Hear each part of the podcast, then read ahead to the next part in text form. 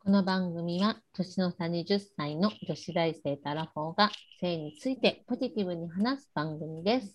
ひでこです。アモです。今回はタイシリーズ第8首引きレンボ。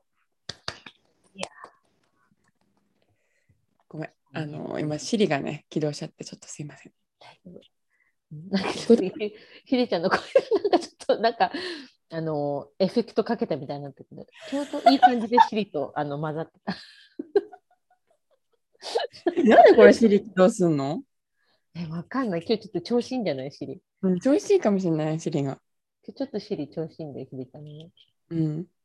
えじゃあシリちょっとわざと起動してみていい？うん、起動してみて、起動してみて。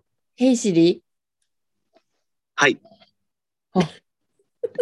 起動したわ。起動した。うん。え聞こえたはいって。聞こえた。ね、首引きレンボって知ってるって聞いてみて。ヘイシリはい。首引きレンボって知ってる？ウェブでこちらが見つかりました。うん、あのすさらっと甘いブレンド肉上越の牛 飼い育てる首首筋肉首切牛朝日新聞って出たね今シリ違うよ。やっぱまだまだだな、シリ、本当に。うんまだだな。まだまだ。ということで、この。聞こえるのいいね面白いねチリにすぐ聞けるってえこれ録音入ってるの入ってるんじゃない多分。えアモタンにも今の「はいこちらが見つかりました」って聞こえた聞こえた聞こえた。ちゃんと多分入ってると思うよ。 聞こえたすから。ごい、すごい。じゃあちょっとこれから毎回シリに聞こうよ。ちゃうんん、と聞いてみよううん、毎回ちょっと聞いてみよう、シリに。うん面白い。じゃあちょっと話は戻すけどあの首引き連合は対面在の状態でお互いに首をくくりつけてあ、お互い紐ね。紐ね。うん。紐くくりつけたよ、お互いの首に。すごいよね。だから SM みたいな感じ。SM ではないのか。お互いのがお互い縛ってるからね。ね。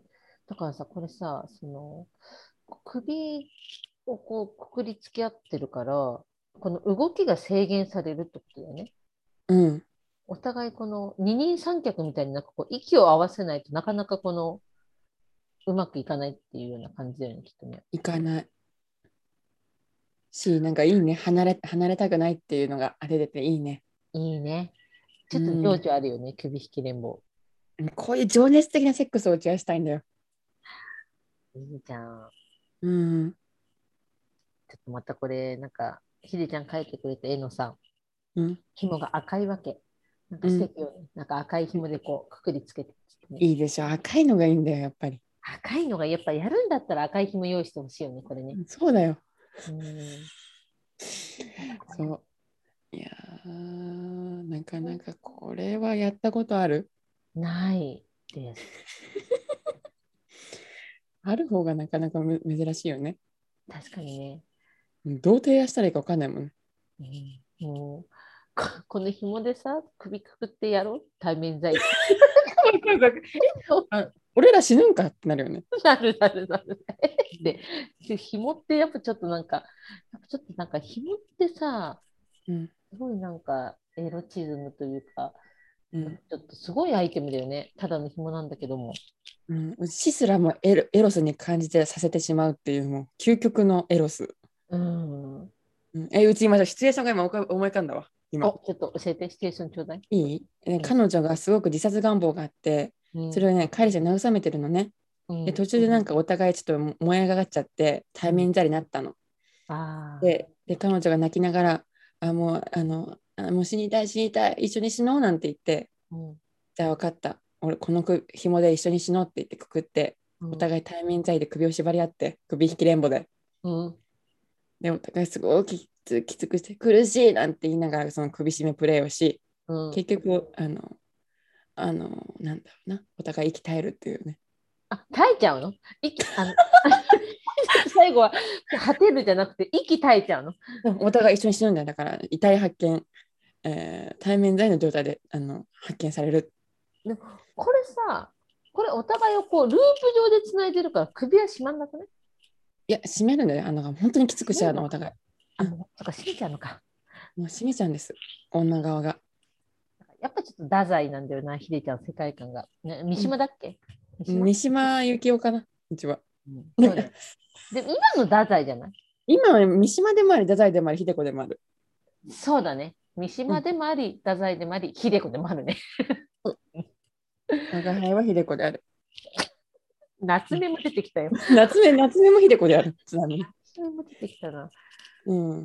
いやでも確かになんかそういうね、なんかちょっと、え、大正なの時代は。大正昭昭和じゃない、えー昭和じゃない昭和昭和じゃない三島は昭和じゃん。うん。でも夏目は多分明治じゃん。うん、明治だね太。宰はどこ太宰も昭和太宰も昭和初期じゃない太宰も昭和初期か。そのその気がするけど。やっぱりちょっとその昭和のなんかその、なんだろう、ちょっと本当なんだろう。すごいやっぱ昭和の初期を感じるよね。この首引きでも。うんうん。なんか恋愛とか明治42年うどんこかな明治かもしれない。太宰さんは。太宰、三島さんはそう若いんだよね。若いっていうか最近だよね、三ま島あ、さん。最近だって、あだって、三輪明宏さんとそう、なんおか友達。そうだよね。ね、うん。三輪明宏さんが三島に惚れてたんだっけ、違う、えー、三島由紀夫さんが惚れてたの。三島由紀夫さんが宮さんに惚れてたのか。うん。明治に生まれたけど、昭和23年に亡くなってる。ってことはそうそうそう、じゃあ、明治、大正、昭和。ああ、3世代生きたんだ、太宰治は。うん。だ大正時代、確か13年間しかなかったよね。あ、そうだ、短いね。確かね、大正時代ね。そうだよね、確かね。う。うんん。え、ちょっとね、それも調べてみるうん、あれ、明治あー三島は大正生まれだ。三島さん、大正生まれなのうん大正、だからもう終わりじゃない大正14年。で、昭和45年まで生きてる。あ、じゃあ、大正14年間続いたんだ。うん。だからうん昭和45年、1970年代に亡くなってるよ、滑覆で。あ、いやそうなんだ。 79年生まれなんだけど。あ、じゃあ、あちょっと、えー、私が生まれる9年前まで生きてたんだ。そう、すごいよね。すごいよね。うん。うわわあ。なるほど。うんなんかやっぱエロを話すとさなんかやっぱり文豪に文豪の方にも興味が湧かない、はあ、わかる、ワクワク。でもやっぱ、うん、最近谷崎潤一郎さんとか湧くけどね、ああ、そうだね。うん、あの、どっちかって言えばさ、多分夏目漱石は結構カラッとしてるじゃん。うんなんか、やっぱその、そっち寄りだよね。ちょっとなんか、自頭ってしてるというかさ。そう谷崎さんはもう本当に魔女だよ うん知人の愛とかもうなんかもうすごいじゃん、うん、分かんないけど読んだことないけど、ん。うん、うんでも、知人の愛っていうタイトルがもうすごいもんね。うん、え待ってちょっと今ウィキペディア知人の愛調べたんだけどさちょっとなんかえちょっとあのあらすじ読んでいい、お願いします、お願いします。知人の愛は谷崎潤一郎の長編小説「カフェの女給」っていうの、カフェの女女給給からから見出した15歳のナオミを育ていずれを自分のち妻にしようと思った真面目な男が次第に少女に取りつかれ破滅するまでを書く物語小悪魔的な女の奔放な行動を変えた代表作でナオミズムという言葉を生み出した、うん。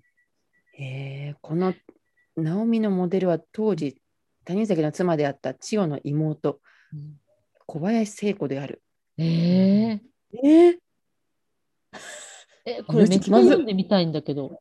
え身内気まずくないだって奥さんよ読む可能性もある中でこの奥さんの妹ののことを題材にしてるんだよ。しかもさ、それも気まずい。本当にそれも気まずいし、妹のことを私せ私小説って言って気まずいし、これ、15歳で難民を育てて、いずれは自分の妻にしようと思った真面目な男って、もうこの時点でなんかちょっとおかしいよね。狂ってるよね。真面目じゃないよね真面目じゃないうん、真面目じゃない。うんでもねなんかわかるのなんかうちもなんか若干さやっぱ年上の彼氏と付き合うとさうん、なんか育てられてるなっていう風な感覚もあるなんかああ、なんか育てようってされてるってことうんなんか自分色に染めてやろうみたいなそういう気概が見える男性が多いかも。だから、なんかさ、ひでちゃん、染めごたえがあるんじゃない染め応えがある女だかもしれない。千代かもしれない。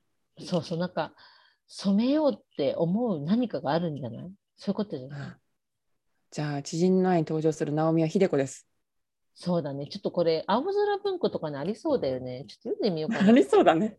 うん。なんか多分もう著作権切れてそうん。少女に取りつかれて破滅する。まあ、すごいな。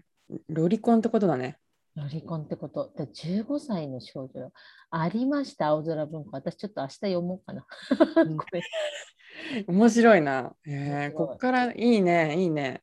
東洋が深くなってきますね。深くなってきますね。うん四十八って。 28手首引き連母から谷崎潤一郎、知恵の愛まで。はい。